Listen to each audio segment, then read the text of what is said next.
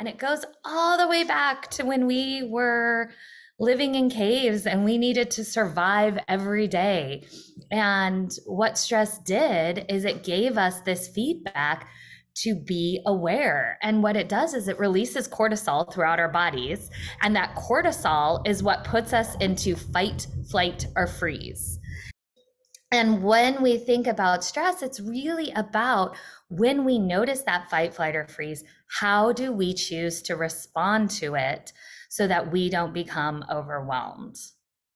Without that release of cortisol or endorphins, like you said, it would be really hard for us to get anything done.